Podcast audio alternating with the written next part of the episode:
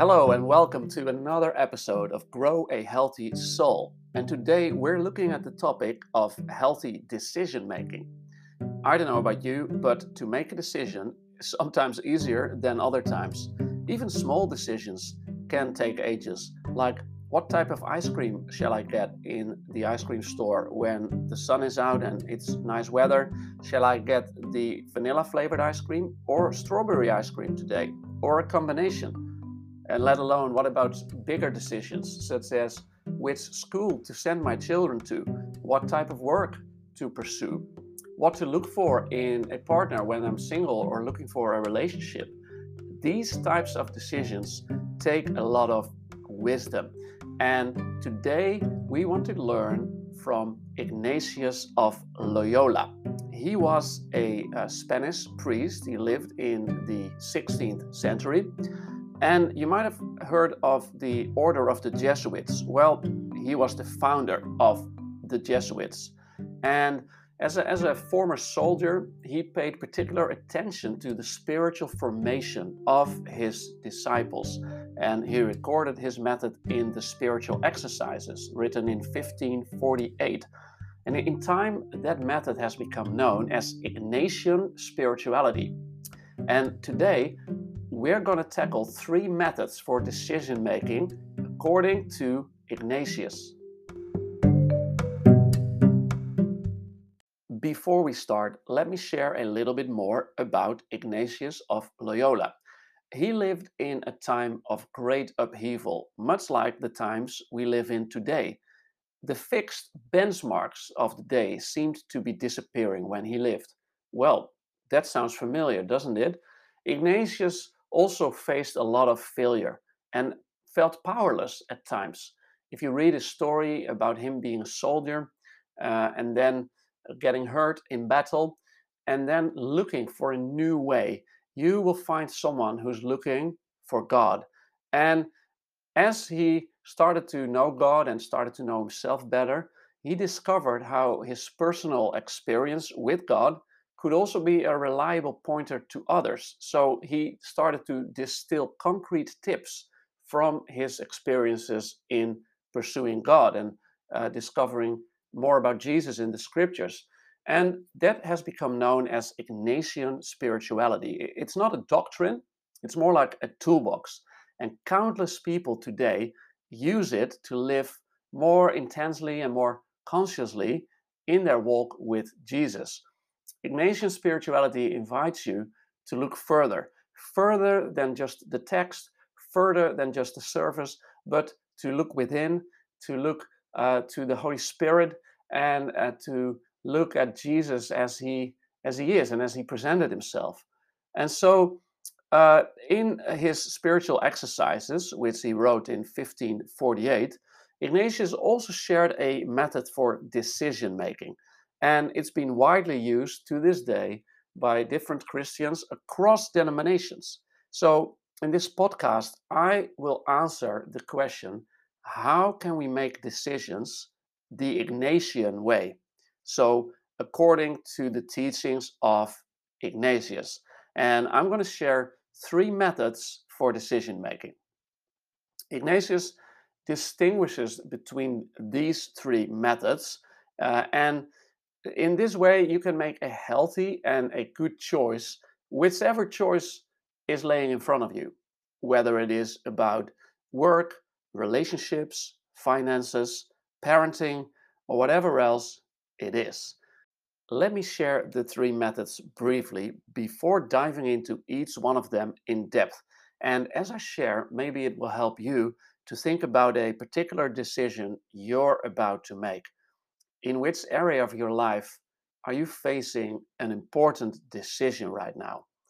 Maybe it helps to just stop the podcast and listen to your heart, listen to the Holy Spirit, invite God into this area, and just ask Him, in which area of my life do I need some direction right now? And as you listen to the rest of this podcast, just keep that area, that decision in front of your mind as you listen to these methods. Ignatius distinguishes three methods. And here are the three methods that he talks about in his spiritual exercises. The first method, he writes, when God our Lord so moves and draws the will to himself, that the soul inclined to him without any possibility of doubt follows whatever comes before it. So did Saint Paul and Saint Matthew when they followed Christ our Lord. As for the second method, he says, when one finds sufficient clarity and insight through the experience of consolations or desolations, and through the experience of discerning different spirits. As for the third method, he writes, when the soul is not moved by various spirits, but when it uses its natural faculties freely and quietly. So that's what he writes about it. And I will expound now on all three methods as we continue.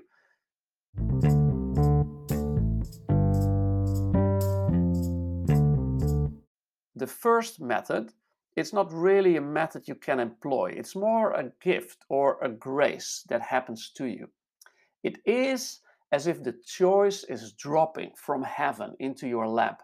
Have you ever experienced such a thing that, that you just can't ex- escape it? You can't ignore it. You know that you know that you know that God is calling you, God, God is drawing you, and everything is working in that direction, and you know God is behind it. All the circumstances, all your all your thoughts, um, everything that's happening uh, gives you a very, very clear message from heaven.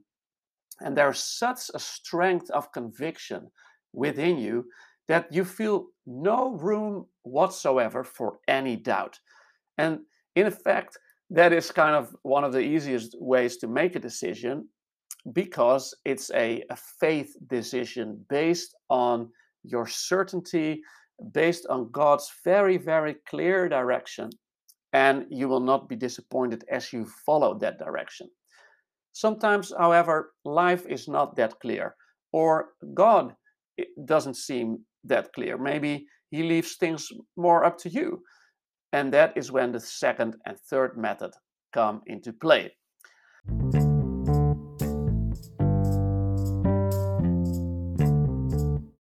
The second method does consist of a particular pathway you can specifically follow. It is also called the effective balance or the two alternative trial run. How does it work? Well, first you form two alternative options from which to choose, option A or option B. Both options need to carry equal weight in terms of feasibility. So, for example, option A is I'm going to work in this and this city doing this job. Option B, I'm going to work in the other city doing that other job. And they need to carry equal weight in terms of feasibility. Whichever area it is, whether work or relationships or something else, as long as you have different options from which to choose, you can even add a option C or option D. You then take one week in which you live as if. So you live as if you've consciously and definitively chosen the first option. And every day of that week, you take the time to write down how you feel. Uh, how, how do you feel about living as, as if you've ch- uh, taken this decision? Uh, what, what does it feel like? What, what does it look like? Are you excited, optimistic, expectant, or faith-filled? Or maybe the opposite. Maybe you're anxious, worried, or tense, or something in between. You might be neutral. As long as you try to feel within and sense your heart and sense the workings of the spirit within. Um, Ignatius calls these the consolations or desolations. You will feel a certain peace or an absence of peace. And at the end of the week, you conclude whether you had more of these consolations or desolations, whether you had more peace or absence thereof about this particular option. You then repeat the same process for option B. So you live as if you've chosen that option. And during the week, you start writing down about your feelings. And, and it, it's important that you really uh, uh, imagine yourself living this option. And then uh, determine at the end of that week whether you had more consolations or more desolations about option B. Out of this process follows either a clear preference in your heart for option A or a clear preference for option B, or you will have an even split between option A and B. And of course, as I said, it's also possible to use this method with more options. For example, with, with four options, living for several days um, as if you've chosen a particular option and then continuing to the next one, and so forth, and finally determining, yeah, which in which option do you have more consolations, and for which options option do you have more desolations of the heart. For some people, this method is a bit harder to apply. If, if they're less in tune with their feelings, or if they're more rationally driven than feeling driven, but not to worry, for them the third method could come in handy, which is called the rational balance. And this third method can be an alternative to the second method, or even a confirmation thereof. So using both your feelings and a sense of consolation and desolation, plus the rational method, which is the third method.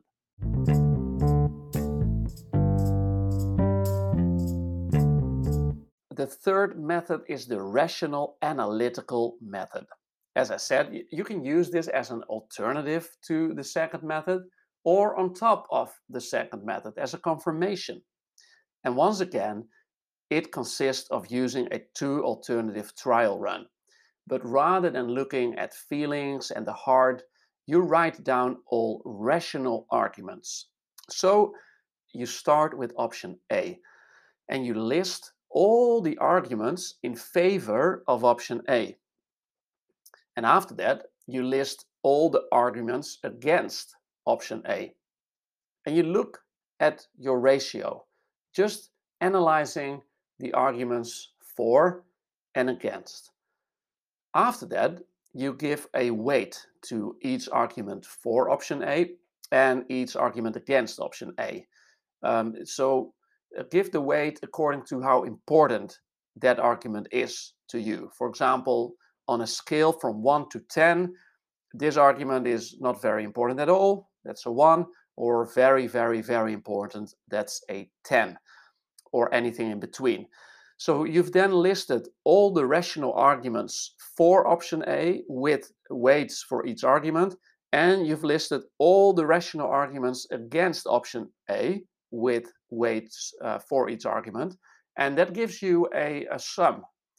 That gives you a balance. Is option A more favorable, or is it a more unfavorable choice? Just looking at rational arguments.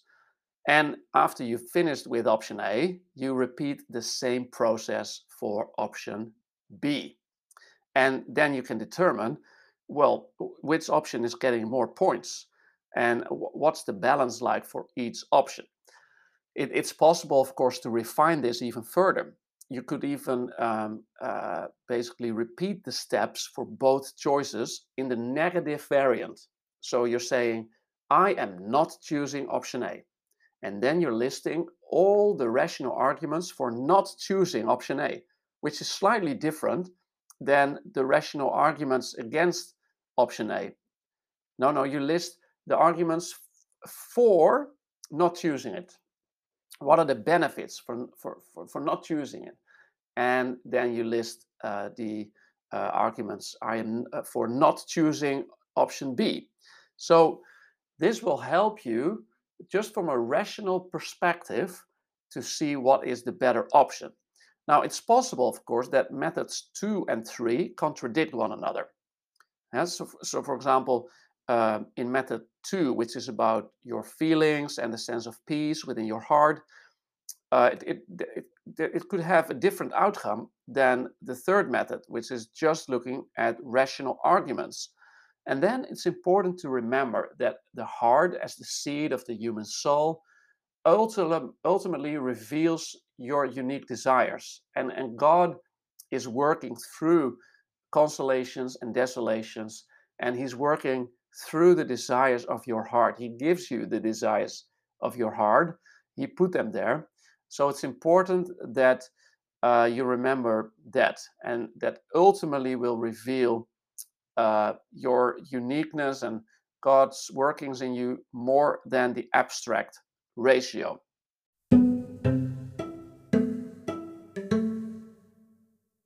So in closing, the first method is the most clear and, and very convicting, but it's out of your control. It's completely dependent upon a gift of faith. The second method is very applicable and accessible to most people, especially when it's being combined with prayer. If you pray for inner openness, peace, and freedom, God will direct you. It's a very direct application of Ignatian discernment. The uh, advantage of the third method is that it can be applied by anyone, even those who do not pray or who are not Christians. Anyone can apply that method. I hope this has helped you. Um, of course, there's so much more to say about this. I would encourage you to further look into uh, the teachings of Ignatius of Loyola. If you want to know more, check out some of the books he's written or biographies about him. And I'm sure that will help you even further. For now, thank you so much for listening, and I'll see you next time.